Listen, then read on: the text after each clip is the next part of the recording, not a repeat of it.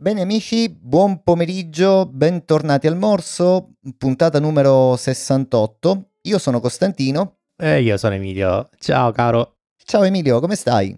Eh, tutto bene, un po' stanco dagli ultimi giorni tra viaggio, insomma, recuperare un po' di, eh, di lavoro in questi giorni, però tutto, tutto a posto. La Pragma Conference com'è andata? Bene, bene. Diciamo, rivivere un attimo quelle sensazioni, quelle esperienze eh, dopo tanti anni, perché eh, da, è dal prima del Covid che la Pragma non... Eh, da un lato la Pragma che non si fa più, ma anche io fondamentalmente non ho partecipato a nessun'altra conferenza. Ci stava, dopo un po' di pausa, di rivivere un po' eh, queste cose. A parte eh, ho incontrato gente, speaker super interessanti, ho rivisto vecchi colleghi, vecchi amici, insomma è stato piacevole. Argomenti belli di cui si è parlato, sono curioso. Ma allora, eh, io dividerei il, eh, diciamo, la conferenza in uh, tre macro blocchi. Uno, vabbè, dove c'erano le, super, le cosiddette superstar, no? Eh, c'è stato il, il, talk di apertura fatto da John Sandell, eh, che tu conosci benissimo. Mitico John Sandell, certo. Sì, sì, sì. Eh, una macchinetta, cioè è, è un, uh, una fabbrica di talk praticamente. Tu lo senti parlare dal vivo, è come se ascoltassi un podcast, cioè non, non, non sgarra una virgola, è impressionante. Pazzesco. Eh, sì, sì, sì. Lui ha parlato di Swift, eh, del linguaggio Uh, in particolare si è soffermato sulle diciamo, evoluzioni che ha, ha, avuto Swift negli ultimi anni, che da un lato è un po' criticato dagli sviluppatori perché dicono che uh, Swift semanticamente sta diventando un pochino troppo complesso, uh, però dall'altro lui diceva che è vero, questo è vero, però rispetto a quando noi usavamo Objective-C, oggi utilizziamo un sacco di funzionalità intrinseche di Swift che ci permettono di scrivere codice molto più eh, pulito. Quindi, diciamo, stiamo spostando la complessità dal codice che scriviamo noi al linguaggio in sé. Quindi questo ci permette di avere eh, del codice un pochino più semplice. Ovviamente uh, l'altra faccia della medaglia è che insomma, essere, padroneggiare Swift in tutte le sue sfaccettature, ovviamente da macro, property wrappers, async await, diciamo la nuova concurrency non è, non è proprio banale, quindi eh, diciamo la, la, la, curva di apprendimento è un pochino più ampia, però una volta che poi lo padroneggi ti permette di fare cose molto, molto interessanti. Hai scoperto un vaso di Pandora, proprio perché in questi giorni eh, sto lavorando ad dei widget che come ben sai adesso ci sono, c'è la novità no? del momento, sono questi widget interattivi e come ben sai da, mh, da un po' è possibile soppiantare le, gli intent definition file che erano il modo con cui eh, andavi a configurare e a diciamo arbitrare un widget specie nella parte di configurazione con eh, un, un, file Swift che è praticamente è basato su property wrapper quindi questo qui secondo me trova assolutamente un fit in quello che dici e mia, il mio personale punto di vista è esattamente il primo di cui tu parlavi, cioè dire che Swift sta diventando un linguaggio troppo complicato semanticamente anche per loro secondo me. Tanto che eh, proprio ieri ho aperto un, un, bug ad Apple per un problema che è risaputo, è uscito eh, con gli intent configuration. C'è una, una, una property che si chiama parameter summary con questa property tu cosa fai? Puoi dire quali sono i parametri che devono comparire nel widget configurator in base a particolari scelte. Ad esempio, se switchi un uh, toggle da on a off, allora fammi comparire la categoria, oppure se muovi questo indice da 0 a 1, allora fammi comparire quest'altra categoria. Tutto funziona, peccato che eh, se utilizzi delle property complesse, quindi una pinam per definire un inam complesso, oppure un app entity per definire un modello di un oggetto un po' più complesso su cui devi fare de- dei controlli, non funziona. Tutto compila, tutto va bene, parte, però non, non fa nulla, insomma, non, non, testa la validità dell'equal to, ad esempio, less than, eccetera. Ci sono un paio di commenti, ma proprio due o tre su questa cosa sul developer forum e, e qui siamo. Insomma, ieri ho aperto un, un report di incidente ad Apple, speriamo che risponda. In bocca questo, al lupo su quello. Eh, beh, questo per dirti che secondo me sì, è bello mh, poter utilizzare cose un po' più ad alto livello, però Non lo so, cioè, secondo me bisogna sempre, come in tutto nella vita, eh, non solo in Swift, però bisogna trovare una giusta via di mezzo. Non lo so, uh, ma sono curioso. John Sandel che diceva? Cioè, qual era il suo punto di vista? No, il suo punto di vista era, diciamo, analizzare un po' pro e contro delle, delle cose. Secondo lui, comunque, è un, una giusta strada quella di, che, che si è fatta con Swift per aumentare eh, le, fu- le, potenzialità e le funzionalità all'interno del linguaggio stesso, quindi spostare la complessità dal codice utente, chiamiamolo così, a- al linguaggio, perché inevitabilmente, ovviamente al netto dei bug che ci possono sempre essere, però così come sono su Swift, sono anche nel codice scritto da te, eh, però ti permette di avere una certezza, tra virgolette, lasciami passare il termine, eh, maggiore per quanto riguarda poi la correttezza finale di quello che scrivi. Mm, il, il tipico esempio è quello della Swift Concurrency, no?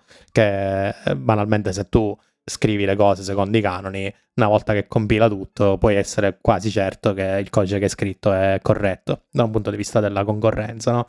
E quindi, diciamo, la, la sua teoria era, o meglio, la sua tesi era questa qui, eh, che non dovremmo, diciamo, spaventarci della complessità che viene introdotta in Swift. Ovviamente eh, la dobbiamo abbracciare con i nostri tempi senza avere la, eh, l'urgenza di avere sempre a che fare con le ultime novità, quindi introdurle nella nostra code base in maniera graduale, senza eh, esagerare, eccetera, eccetera. Lui poi ha fatto un esempio alla fine del talk eh, dove appunto cercava di incapsulare eh, async await in una code base, diciamo, basata sui completion handler in maniera atomica, quindi senza andare a riscrivere tutta l'app, ma semplicemente andare a utilizzare eh, la nuova concurrency in maniera eh, incapsulata all'interno di alcuni oggetti che magari all'esterno esponevano, diciamo, le, le classici completion handler, però all'interno utilizzavano async await. Ma mh, mm, vedremo, cioè, insomma, da questo punto di vista in generale a me eh, dà, Apple dà l'impressione che non sappia bene, cioè non stia procedendo in maniera uniforme eh, o comunque omogenea nella gestione della, mm, della piattaforma intendo Swift barra Xcode perché eh, tanta roba è stata lasciata in forze tipo mm, tu parlavi delle sync e delle await ma mh, mm, sbaglio o era stato promesso tempo fa che le sync e le await dovevano avere una, una coverage dell'API lato mh, iOS Framework completa al 100% entro il 2023. Se non ricordo male, eh, qualcuno fece questa promessa, ma ad oggi non è così. Eh, onestamente non ricordo, quindi ti direi una sciocchezza, però oh, probabile. Diciamo che quello che hanno fatto loro è stato un layer eh, di compatibilità tra il vecchio mondo dei completion e eh, il nuovo Async Await, però ora senza entrare troppo nel, nel dettaglio inevitabilmente non puoi pretendere di migrare tutta la tua vecchia codebase legacy eh, a cose nuove, cioè inevitabilmente ci saranno framework eh, diciamo vecchi, tra virgolette, che sarà difficile portare. Cioè, eh, immagino tutta la parte di core location, tutta quella roba lì che eh, non, so a che, a che, punto sia perché comunque no, non c'è, non... non, c'è, nulla. Mm, te lo esatto. dico perché la sto usando in questo periodo, non c'è nulla di eh, di nuovo sotto al cappello, sempre delegati e sempre tutto il resto. Esatto. Eh, sì, mm, per carità, io non voglio, attenzione, eh, io non voglio fare una critica mh, mm, distruttiva ad Apple, io spero sempre che le mie parole siano costruttive. Per carità, io abbraccio, come dice John Sandell, eh, tutto quello che arriva, però appunto a me piacerebbe quantomeno che anche dall'altra parte, intendo Apple, ci sia eh, una, una, progressione, eh, diciamo, lineare rispetto alla direzione dove stiamo andando. Um, ripeto, ad esempio, quella delle async e delle await è una cosa che vedo tutti i giorni perché io oramai utilizzo solo quelle. Eh, però appunto eh, quando vai a dialogare con framework un po' più vecchi ti ritrovi a dover mischiare e mescolare il codice anche con pezzi di roba vecchia e quindi devi andare a incapsulare le chiamate di callback dentro un wrapper per async, insomma eh, no, non è proprio bellissimo. Ora è da tanto comunque, eh, sempre in ottica critica. Ora credo siano quasi due anni eh, che è stato introdotto Async Await. Insomma, in altri linguaggi, ad esempio Flutter con Dart, eh, la copertura di Async Await è completa, cioè su tutto il framework. Ora io non so Apple cosa faccia e sicuramente lo fa meglio, però voglio dire, eh, un anno e mezzo di tempo per migrare eh, tutto il sistema non è che sia poco, eh. No, no, no, certo. Senti, ma su, su Cordeta invece, che sono curiosissimo, si è parlato di Cordeta? Eh, allora, sì, eh, diciamo, mm, giusto per completare il discorso eh, del, eh, delle superstar, poi eh, c'è stato Hudson, per chi non lo conoscesse, no? magari chi ci ascolta non è avvezzo a queste cose, Hudson è colui il quale eh, tu la sera vai, vedi il keynote del WWDC, il giorno dopo ti svegli la mattina e trovi 15 articoli di Palazzo eh, pubblicati sul suo blog che discutono di tutte le novità di Swift con tanto di progetti di esempio, eccetera, eccetera. Lui, eh, da questo punto di vista è un mostro, come faccia lo sa, lo sa, solo lui.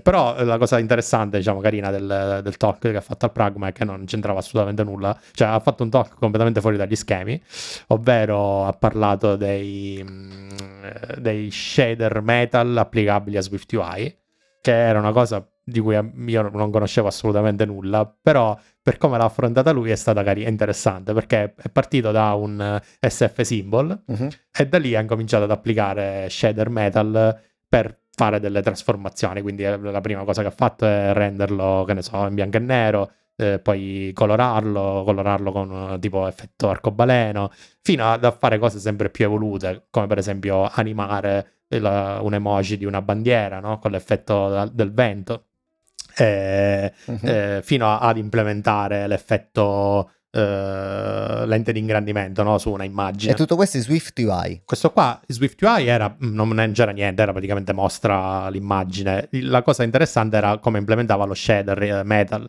che non so se tu sai come funziona, praticamente è un linguaggio uh, simile. Sì, sì, OpenGL è un linguaggio basato su OpenGL. Simil C, esatto, male. che tu praticamente definisci una funzione, la passi... E poi si va di vettori 3x3, 4x4. Esatto, la passi di, come sì, parametro sì. a Swift UI con un nuovo modifier che è stato introdotto quest'anno e beh, poi succede tutta la magia là dentro.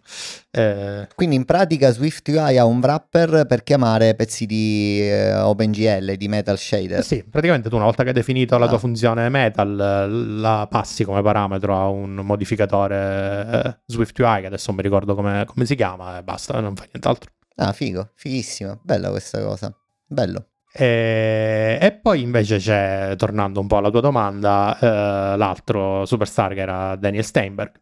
Concettualmente quello di cui lui ha parlato è stato il data flow in Swift UI, quindi l'introduzione del nuovo pattern, del nuovo framework uh, Observation, che è disponibile da iOS 17 in poi, che va a sostituire tutta la parte invece di Observable Object, tutta la parte diciamo basata sui publisher di Combine. Uh-huh. E, e, questo comunque mi ha, mi ha fatto eh, pensare che cioè, esiste uno SwiftUI pre eh, Observation Framework e post Observation Framework e che ha senso oggi utilizzare SwiftUI solo se puoi targetizzare da iOS 17 in poi.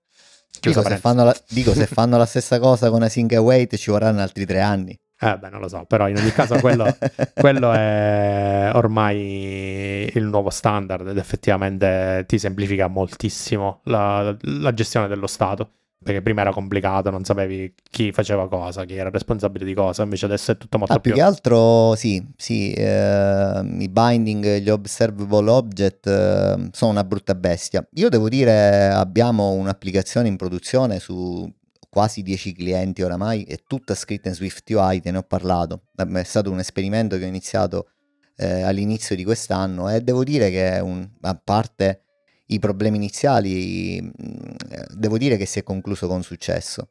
Cioè dire funziona bene, è scalabile e a poco a poco io sto togliendo i supporti dove posso, sai, adesso ad esempio abbiamo ristretto ad iOS 15, probabilmente entro la fine dell'anno eh, restringeremo ad iOS 16 per avere un po' più di eh, funzionalità esposte da Swift UI. Però devo dire che la parte di data model, di view model in generale, oramai è abbastanza solida ed è ovviamente tutta basata su observable object, binding, eh, state property. Sì, è vero, non è, non è il massimo come linearità, eh, perché devi perderci un attimino di tempo anche quando devi andare a fare delle modifiche e prendere un po' il filo, no? dove ti trovi, chi controlla cosa, come lo controlla, dove lo passa, come lo passa eccetera. Però poi alla fine funziona, insomma, devo dire che è anche abbastanza stabile come cosa. E certamente io non conosco ancora, devo dire, su questo non metto parola, eh, non ho ancora visto le novità di iOS 17 in questo senso, quelle di cui tu parlavi, i nuovi meccanismi di flow. Probabilmente saranno delle, delle, delle belle addition, ma sono curioso. Lui ha parlato di un me- meccanismo di eh, migrazione compatibile oppure la cosa è uh, all in all out? No, allora, ovviamente puoi migrare in maniera incrementale, però eh, inevitabilmente nel momento in cui tu importi il nuovo framework devi andare solo su iOS 17, non puoi fare Quindi, il backporting okay. all'indietro, però diciamo più che aggiunte sono rimozioni, perché con il nuovo framework tu hai soltanto due property wrapper che sono at state e at observable e basta. E con questi due fai mm. tutto quello che, fai che, fa, quanto, che facevi fai... prima con state, state object, observable object, binding, eccetera, eccetera. Sì, è chiaro, eh, è chiaro. Hanno semplificato. Se, sì, esatto. Se vai a vedere il tutorial che c'è sul, sul sito di Apple, eh, ti rendi conto che loro fanno l'esempio, cioè prendono un'app vecchia, tra virgolette, quindi implementata con uh, i vecchi pattern di Combine, eh, e, e, e, te la portano al nuovo framework Observation praticamente si tratta semplicemente di andare a cancellare eh, roba, property wrapper e a fare un rename di, di, di quelli esistenti. Certo. Eh, Ma io penso che una cosa di questo tipo, se mai dovessi avventurarmi in una roba di questo tipo probabilmente la cosa migliore sarebbe riscrivere tutti i data model eh, e, e, dargli un if condition se sei eh, versione utilizza questo se no utilizza l'altro e a poco a poco eh, di smettere tutto il vecchio mm, pappardello di view model eh, pre iOS 17 probabilmente forse è l'unica cosa da, da, mm, da fare e poi alla fine ha concluso con uh, Core Data 2.0, non ricordo come si chiama il framework nuovo. Swift Data, eh, sì, sì, Swift, eh, Swift ma Data. ne ha parlato, c'è novità, commenti? Sì, sì, ne ha, ne ha parlato, ne ha parlato com, come ultima diciamo, parte del suo talk, dicendo che banalmente anche lì è molto semplice utilizzare Swift, o meglio, fare il setup di core data, fa, lasciami passare il parallelismo, ok? Quindi perché così ci capiamo. Metti due o tre property wrapper eh, poi alla fine hai tutto, fatto, tutto il setup già pronto e puoi trattare i model come semplici observable eh, all'interno di Swift UI e quindi da questo punto di vista è proprio l'evoluzione naturale no? De, se tu vuoi avere dei modelli che sono persistenti eh, e non diciamo volatili in memoria uh-huh. eh, diciamo è la, un po' la chiusura del cerchio eh, da un punto di vista di API secondo me tutto molto bello nel senso che alla fine riesci veramente a fare delle, delle app eh, in maniera molto lineare e pulita, eh, na- andando a nascondere molta complessità, perché alla fine utilizzi veramente eh, pochi modificatori e, e, tutto magicamente funziona. Poi se, se, magicamente funziona senza problemi, questo non, non lo so, non, non c'è dato saperlo, però eh. sulla, sulla, carta è tutto molto, molto bello. No, sì, per carità, Emilio, quello che dicevo all'inizio facendoti l'esempio del, del widget è il fatto che a vecchia maniera, quando si lavorava in Objective-C, avevi molto più controllo su quello che succedeva, cioè dire un bug come questo eh, di cui ti ho parlato, non escludo che potevi metterci le mani tu stesso per risolvere il problema. Mentre quando eh, ti danno delle property wrapper che vengono parsate a, a compile time eh, da un meccanismo semantico che praticamente ti prende quel, quel pezzettino di codice e te lo trasforma in qualcos'altro, eh, capisci bene che non hai margine di intervento, cioè dire o lo sistemano o mh, ti dicono come farlo, perché non escludo che magari eh, siamo noi che non, non, abbiamo capito come farlo, però eh, tant'è che la documentazione dice questo. Eh, parlo di questo quando ti dico che eh, sono un po' preoccupato. A vecchia maniera avevi molto più controllo eh, sulle cose. Banalmente quando iniziamo a lavorare con Swift, probabilmente anche tu ci sei passato, eh, tante cose che facevamo in Objective-C ti, eh, ti erano mh, precluse, eh, quindi andare a fare scaffolding ad esempio dentro, oppure andare a fare posing di oggetti da NSObject a qualcos'altro, eh, fare dei, delle, delle, cose un pochino più complesse, quale ad esempio eh, ehm, l'overriding di, di metodi, insomma c'era tutta roba che eh, una volta si poteva fare con Swift, poi a poco a poco eh, ti sei, mh, mm, eh, come dire, abituato a non farla più. E a me sembra che eh, questo salire di livello eh, dia sempre meno potere agli sviluppatori. Questo un po' mi preoccupa, era questo il senso di quello che ti dicevo. Poi per carità, eh, se mh, qualcosa ti può aiutare nella velocità di sviluppo, ben venga.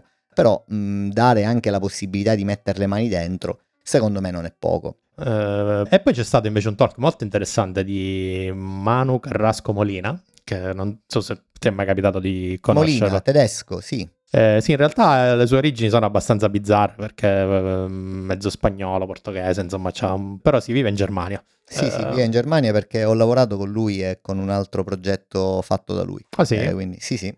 e il suo talk è stato su Vision OS, ovvero Me, Myself and iOS. Hai scritto AI come occhio. Ed è stato molto interessante e intrigante perché lui è stato uno di quelli che ha fatto l'esperienza no, di provare Vision OS in uno di quei lab di uh-huh, Apple. Uh-huh. Sì, in Germania ce n'era uno peraltro, che una delle persone, ti ricordi, ti parlavo del fatto che un, un amico aveva provato sì. in uno di questi laboratori, era proprio in Germania, quindi sì, probabilmente ha, sono stati sullo stesso laboratorio. E quindi quello che ha fatto è stato banalmente di, diciamo, far vedere agli alt- eh, a noi, eh, al pubblico, un po' com'è l'hardware di Vision OS, un po' quattro rudimenti sul, uh, sul software, e di base basta. Però qual è stato il messaggio interessante che lui ha voluto veicolare? Quello che ha detto è ci sono molte cose che vi vorrei dire ma di cui non vi posso parlare e questa è stata la prima, la prima cosa che un po' ti cattura l'attenzione, no? E, e poi, eh, diciamo, la seconda cosa che ha detto e che mi ha colpito molto è stata... Io ad oggi mi definisco uno sviluppatore Vision OS, anche se sto cosa non esiste, perché mi ci sono buttato capo e piedi, soprattutto dopo averlo provato. E la cosa che lui, la cosa che mi ha colpito di più è stata, eh, ha detto, io ero a um, San Francisco quando Steve Jobs ha presentato il primo iPhone eh, quindi l'ha svelato che nessuno sapeva di che cosa si trattava. E vi posso garantire che Vision OS è molto molto di più rispetto al primo iPhone. Questa cosa mi ha, mi ha sconvolto come, come impressione. Ma perché ti ha sconvolto? Perché l'ha detto lui? Perché l'ha paragonato all'iPhone? O perché per... è uno che ha visto la presentazione dell'iPhone, ha vissuto gli anni dell'iPhone, quindi lui è stato sviluppatore iOS per tantissimi anni ha provato Vision OS e ha detto che non c'è nemmeno paragone della grandezza, che, cioè, o meglio, dell'impatto che Vision OS può avere sul mondo rispetto ad iPhone, cioè molto di più. E, e questo è, mi sconvolge perché comunque è una cosa che io non avrei mai detto, è una cosa che io non avrei mai pensato, è comunque detta da uno che non me lo deve vendere eh, non, eh, cioè è, è, uno sviluppatore, uno che comunque fa il nostro stesso mestiere, eh, mi, mi, lascia abbastanza, cioè mi colpisce, ecco, non, non mi lascia eh, indifferente. Tant'è che ho deciso di provare a mettere mano anch'io a Vision OS e quindi mi scaricherò l'SDK e proverò a fare, a fare qualcosa per il piacere di, di, di, di, capire di che cosa stiamo parlando. E poi ecco, il, il, quello che lui ha detto è stato interessante, cioè non, eh, ci sono cose di cui non vi posso parlare probabilmente queste cose di cui lui non può parlare eh, hanno fatto sì che lui dicesse quello che ha detto. Quindi che la piattaforma è qualcosa di veramente rivoluzionario rispetto a quello che abbiamo oggi. Io sono sempre stato abbastanza positivo, se ricordi, su questa cosa qua. Eh, non so, non ho visto eh, l'hardware in sé, eh, però ero entusiasmato, se ricordi le vecchie puntate quando ancora dovevo uscire eh, avevo sempre una parola in più su questa cosa, insomma, quindi diciamo dal mio punto di vista sicuramente è un gran prodotto, sul fatto che sia rivoluzionario o comunque che possa avere una, una qualche forma di eh, confronto con l'iPhone, ne abbiamo già parlato e continuo a dirti la stessa, la stessa cosa, secondo me non, non, possono essere confrontabili, quindi per quanto io possa rispettare un parere autorevole come quello che tu hai raccontato, le due cose secondo me non hanno un confronto uno a uno perché eh, innanzitutto non sono umanamente eh, la stessa cosa, eh, mi riferisco da, da, un punto di vista sociologico, eh, un telefono lo tieni in tasca e non ti eh, sradica da una realtà reale, scusando il gioco di parole, un meccanismo invece come quello di Vision OS eh, non lo tieni in tasca, non te ne puoi andare in giro con quello e soprattutto ti dissocia temporaneamente da una realtà eh, che hai attorno. Quindi le due cose secondo me non, non, sono confrontabili direttamente. Se parliamo da un punto di vista tecnologico, ora io non ho, non ho ascoltato il talk, quindi non so qual era la, l'enfasi, dove, poggiava, dove poneva lui l'enfasi. L'enfasi eh, era conver- sulla capacità di cambiare lo status quo, ok? Ma secondo me non è possibile, Emilio. Non sono, cioè, sono cose troppo diverse. Il, L'iPhone di Steve Jobs è stato un prodotto che oltre ad essere rivoluzionario perché ha soppiantato tutti gli iPhone, eh, tutti gli smartphone dell'epoca, ha aggiunto qualcos'altro che prima non c'era. Però ecco, prima dell'iPhone tu comunque portavi in giro qualcosa in tasca, c'avevi un Nokia, eh, c'avevi un BlackBerry, c'avevi un Motorola, qualcosa dentro, però eh, diciamo la, la magia che ha fatto Steve Jobs all'epoca, nel 2008, fu quella di condensare tutte queste cose in un nuovo prodotto che offriva mille volte di più, due ordini, tre ordini di grandezza di più, senza eh, cambiare l- l'approccio umano alla vita.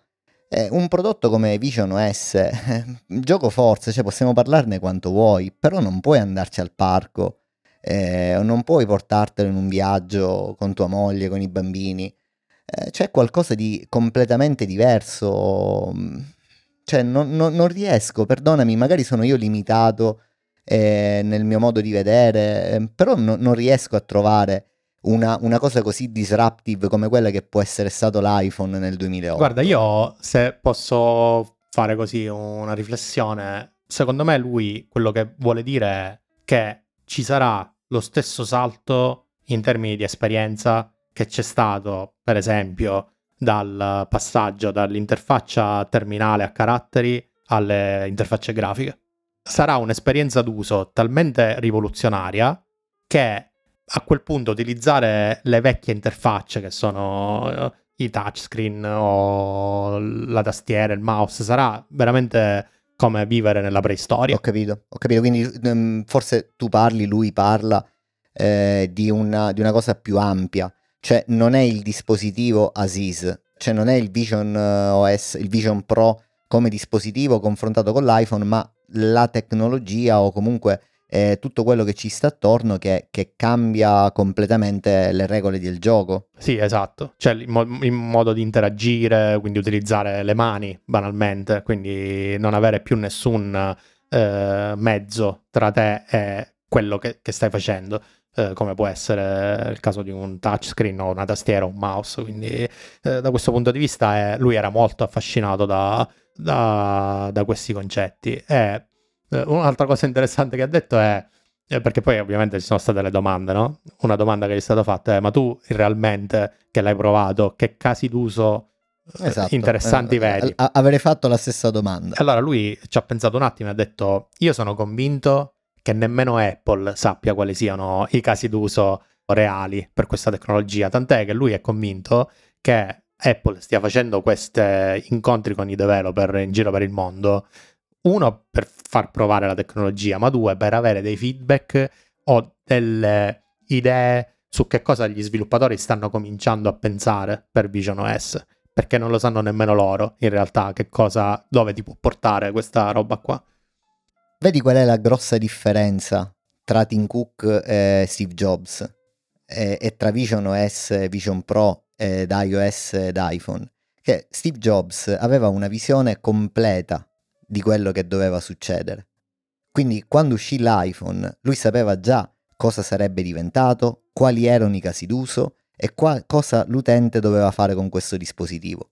E questa secondo me è una grossa differenza che può cambiare completamente il successo o meno di un prodotto. Non dimentichiamoci che eh, Google con i Google Glass eh, provò 15 anni fa a fare la stessa cosa e oggi che ne parliamo bisogna dire che eh, Google era 20 anni avanti rispetto a, a, a, quello che c'è ora, non tanto come tecnologia perché 15 anni fa chiaramente non, sono, non c'erano display 8K miniaturizzati come quelli che hanno ora il Vision, il Vision Pro, non c'era la potenza di calcolo che c'è ora, però l'idea era quella.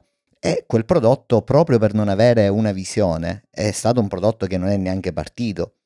Ora io mi auguro che eh, per il bene di, che voglia ad Apple, ma anche per la curiosità tecnologica che mi appartiene, che non sia la stessa cosa con Vision Pro e che quindi io prima o poi nel 2024, nel 2025 eh, riuscirò a mettere le mani su uno di questi dispositivi, a giocarci, provarlo, scriverci qualcosa.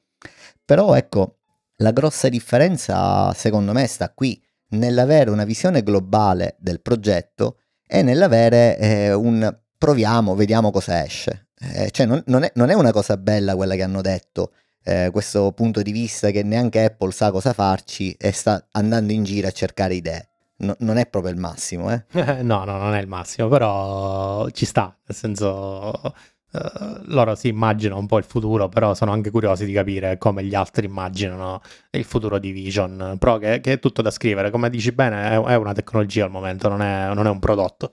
Eh, Tra l'altro, se non ricordo male, eh, ho letto da qualche parte che già mh, si pensa a una nuova versione che abbia eh, dimensioni più piccole, peso ridotto e forse ci saranno anche versioni un po' più economiche. Quindi cioè, comunque loro ci stanno lavorando a pieno regime su questa cosa qui. E penso che non ci siano altri modi per decretare il successo e il fallimento di una piattaforma del genere. Cioè, relegarla a una nicchia significa farla morire. Eh, Assolutamente. Se invece vogliono che sia disruptive, come, come è stato l'iPhone, perché l'iPhone comunque eh, è vero che all'inizio era un giocattolo molto costoso, però diciamo l'hanno reso popolare no? con le varie iterazioni eh, e devono intervenire sicuramente su, su, molti dei punti deboli che al momento Vision Pro avrà, perché al momento nemmeno esiste, se, se proprio vogliamo dirla tutta.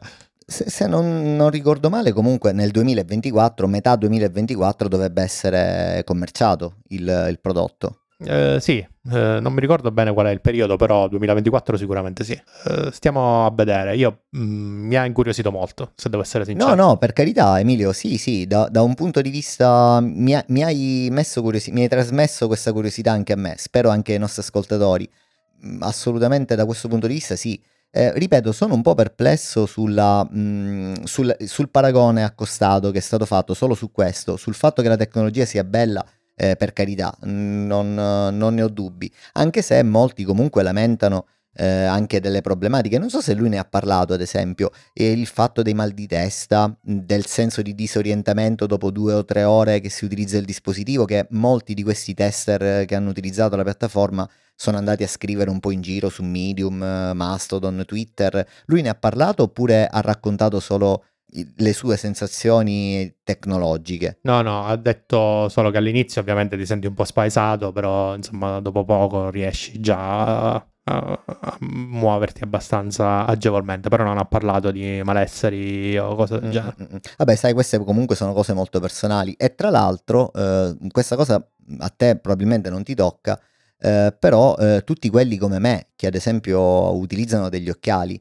da prescrizione, hanno dei problemi con questi dispositivi, tanto che una delle cose che leggevo che ci sarà con questi, si spera con la nuova iterazione dei Vision Pro 2, eh, chiamiamoli così, sarà il fatto di poter eh, prenderli con delle lenti direttamente da Apple, perché attualmente quello che devi fare è comprare il prodotto, poi chiedere ad Apple di farti ehm, la prescrizione che poi tu devi passare al tuo eh, al tuo ottico che ti darà queste lenti particolari che vanno appiccicate eh, all'interno del, um, eh, dello strumento, del Vision Pro. Insomma, la cosa è un po' faraginosa. Um, è un peccato perché come mai non, non viene fatto un, non c'è un meccanismo simile a quello che c'è ad esempio nei binocoli, dove puoi aggiustare il fuoco eh, all'interno dell'ultimo, cioè correggere il fuoco all'interno della eh, de- dello strumento o banalmente anche le macchine fotografiche, no? Cioè dire uh-huh. tutte le macchine fotografiche ti permettono nel mirino di correggere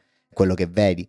E, insomma, eh, questo quanto avrebbe potuto portare rispetto al peso che abbiamo ora? Eh, qualcosa in più però ti permetteva di avere un, uno strumento versatile che puoi scambiarti in famiglia.